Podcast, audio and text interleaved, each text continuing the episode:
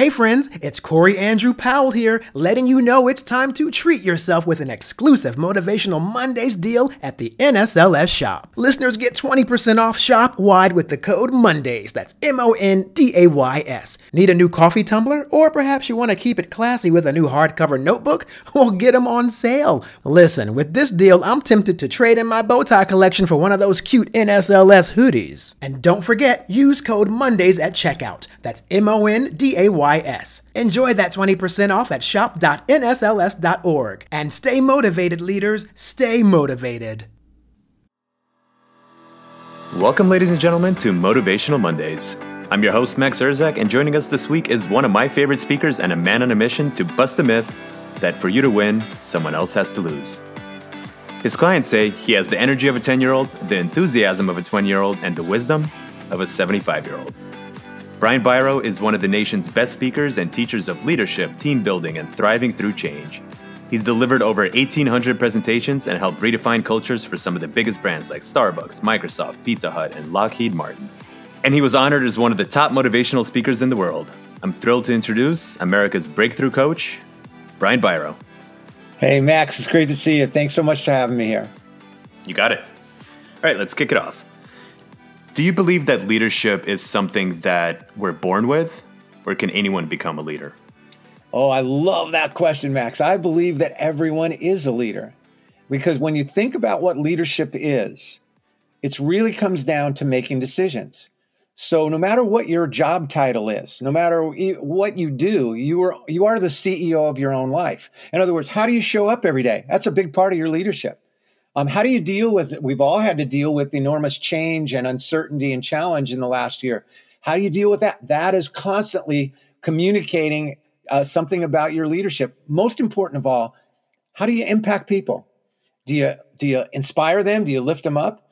So you're already a leader. My my passion is to help people recognize that we all become the best leaders we can be when we focus on controlling our controllables um, shaping our future, energizing, engaging ourselves and our teams, and building people, teams, and relationships. So, um, I don't believe in the that it's a genetic thing that we're all we're already a leader. Uh, I think it's a massive awareness when we become aware that we are a leader. It opens a whole new way of looking at life, and what you focus on is what you create.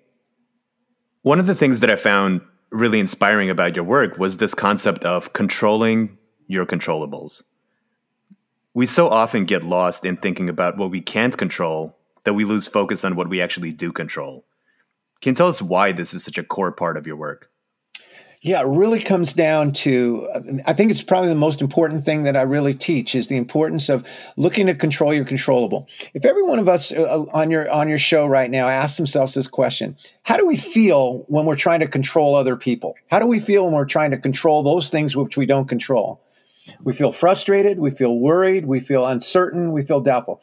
When we focus on what we do control, how do you feel? You feel you feel momentum. You feel a sense of purpose. You feel energized. Um, and um, my mentor was the greatest coach of all time. His name was John Wooden.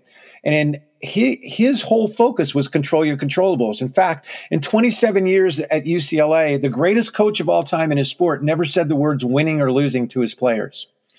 Did he want to win? Absolutely. But what he wanted to focus on was not the result of winning, but instead what you did each day that you controlled to move towards the result you created. So when you come from controlling your controllables, you're not worried about con- comparing yourself all the time, which always, always, always is a mistake. Instead, you're focusing on your effort, your energy, your attitude, your actions. And it allows you also to have that magical ability to when you bu- hit the bumps in the road, when you made mistakes, to because you're focusing on controlling your controllables, you look at what you did and you turn that quote unquote failure into a, a tremendous opportunity to learn. So, controlling our controllables is not something that we're taught. We're taught so much to focus on the end result. My focus is focus on what you put in each day, what you put in, and good results will come. Very cool. How can leaders bring kindness into their organizations? How can they play the role of chief kindness officer? Wow, yeah, I call it the CKO, and and and I think that the first thing is everybody can be a CKO. You don't have to be promoted; you can choose to be a CKO, Chief Kindness Officer, right away. Um, there are a few really powerful ways to bring kindness in an organization that I think are the most powerful. Um, the number one is to be fully present. Um, so when that means when you're fully present with another person, that means 100% of your mind, body, and spirit is with that person. And it sends an unstoppable, unconscious, but incredibly powerful message to that person that they are important. Um, whenever you're fully present, it sends that message that you're significant, that I value you, that I that I respect who you are. And there is nothing that builds trust or delivers kindness more than being fully present. So, step one in being a great leader to build inject kindness is to give the ultimate kindness, because without without presence, there is no kindness. All right. Second, be a blame buster. Um, blame kills teams. And there's a reason why blame has no productive value, even though we're conditioned to blame constantly. Our, our litigation system is all about blame.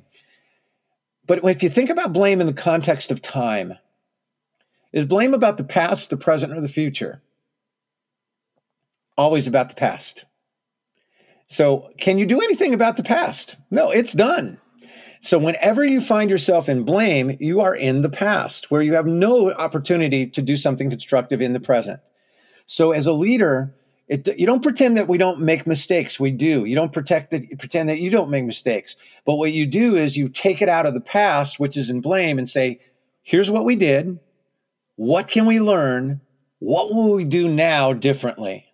Again, a huge kindness because when people feel blamed, they go into defense. And when people go into defense, they they stop wanting they, all they do is want to protect their their comfort zone um, i think a third one and it goes along with being present but it's a it's a subset of it but an important one listen truly listen one thing i admire about you i've been on many podcasts but i don't know that i've ever been on any where i find somebody that i really believe is listening more than you before before formulating what you're going to say in response uh, what is the least used sense or underused sense? I definitely believe it's hearing, listening. Because 98% of the time when we're in a conversation, when somebody else is talking, what are we actually doing? We're not listening. We're thinking about what we're going to say. And therefore, we're missing maybe the most important parts of what they are actually trying to communicate. When you truly listen to people, it's transformative. You're right. Active listening is so rare these days. You know, we, we have so many distractions. Eh, you're trying to have a conversation with someone, and if you're working really, really hard to try to pay attention to what that person is saying, you feel the buzzing in your pocket. You know, a social media ping, yes, a text message comes in, a phone call, and it's so easy to be distracted and so difficult to stay focused. And the, the other two things that you said were 100% true is that first of all it's allowing yourself to be vulnerable. Too many people are afraid to show that weakness because they think it's weakness. Yeah. But if if they only allow, uh, understood that you are able to reframe it. And the more leaders i speak to the more they bring that message home that leaders don't need to have all the answers. And another thing that you said that I, I keep constantly hearing is people just want to be heard that's really do. what it comes down to. Yeah. It really is. Perhaps the greatest human need is the is the need to feel heard. Um, and it, it's it moves mountains. When somebody feels heard, they will they want to they want to reciprocate. And when somebody feels an unheard, that they're not heard, they create an IOU. And eventually they're going to get a chance to pay back that you don't care enough to listen to them. And they don't do that consciously, but unconsciously, they'll do a little bit less. Here's the beautiful thing about listening or helping or supporting people. Whenever you seek to enrich another person's experience, so you listen to them, you can't help but enrich your own because you are now in a place you would never have been without them. Without them, it makes you go to a different place. So it, it's a it's a great gift to you to listen as well because you learn things you never would have learned. And I, th- I think the greatest gift is to be naturally curious. Oh yes, that's what gets people to actually want to listen. You know, you're curious about. That's why I love meeting new people and and you know, pe- people people always said don't don't talk to strangers. I I think that that is that's such poor advice. Maybe it's smart to give a child, but unfortunately, that's the one piece of feedback and, and one piece of advice that we carry through to our adulthood, and we are no longer eager to meet strangers. We're no longer eager to start those conversations and talk about not only talk about ourselves, but want to learn that person's story. Absolutely. One of my most uh, I think important things that I, I want to communicate to people is this idea that if you want to live a great life, if you want to have a great impact on other people, if you want to live with joy, here's a recipe be easy to impress and hard to offend. I wrote a story called Wednesdays with Ruby about my grandmother. Her name was Ruby Jewell, believe it or not. Great name. Anyways, uh, Ruby was so so epitomized this uh, natural curiosity. She would she was fascinated by everything and everybody, and she delighted people because of that interest. People love to be asked about their lives. People love to be asked about their thoughts. People love to be asked about their families. And she never missed a beat. She had to do that. She she found joy in uh, you know, a tile on the floor. She would find something valuable. So the easy to impress doesn't mean you're a pushover and you're, you know, it means you have curiosity that you're you're fascinated by everything around you. That be difficult to offend is that gift to stop taking everything personal. Um, to ask yourself when when somebody when something seems to you to be a personal affront, ask this question: What else could this mean? maybe they're having a bad day. Maybe I just, I, maybe there was a miscommunication and they're assuming something with, which wasn't what I meant. Maybe it's not about me at all. Maybe I should be compassionate instead of feeling defensive. Um, easy to impress and hard to offend is on a remarkable uh, recipe for joy. I love that. Can you tell us about your book, The ROI of Kindness, and what's the number one lesson you want readers to walk away with? I have to come down to one lesson. I have to do, I, I have to cheat and give two. Um, one is a little bit more macro, one's a little bit more micro. Um, the first lesson I want people to recognize is that the old thinking that kindness is weak and soft and does not work in a business is dead wrong, and that the opposite is true. Um, I want them to understand that kindness works all the way to the bottom line. But most of all, I want people to emerge, each individual to emerge from the book with a sense that they can choose um, to be a, a, a, chief kindness officer in their lives every day and how to do it. And that's why I talk about the seven habits of highly effective CKOs. Um, we've talked about virtually every one of them today. Um, and I want people to recognize that kindness is your choice and that at the at the heart of really truly being kind is that kindness must be proactive for it to really affect this world. See, it's easy to be kind to kind people. It's easy to be nice when somebody's nice to you. But where kindness really can make a difference is when somebody is scared, somebody's not at their best, somebody has mistreated you. That's when kindness can be transformative. And that can only be proactive. So if I if I had one individual wish for every person who reads my book is that they emerge with a sense that they are not going to just be reactive kind uh, CKOs; they're going to be proactive CKOs, and and then that will in turn generate more kindness, and that will in turn create greater results. And if people wanted to learn more about you, where should they go? Uh, the simplest way is to just go to my website, which is www.brianbiro.com. It's B R I A N B I R O dot com. And that's got information about my speaking which i love. I feel like i was put on earth to to uh, to teach these principles.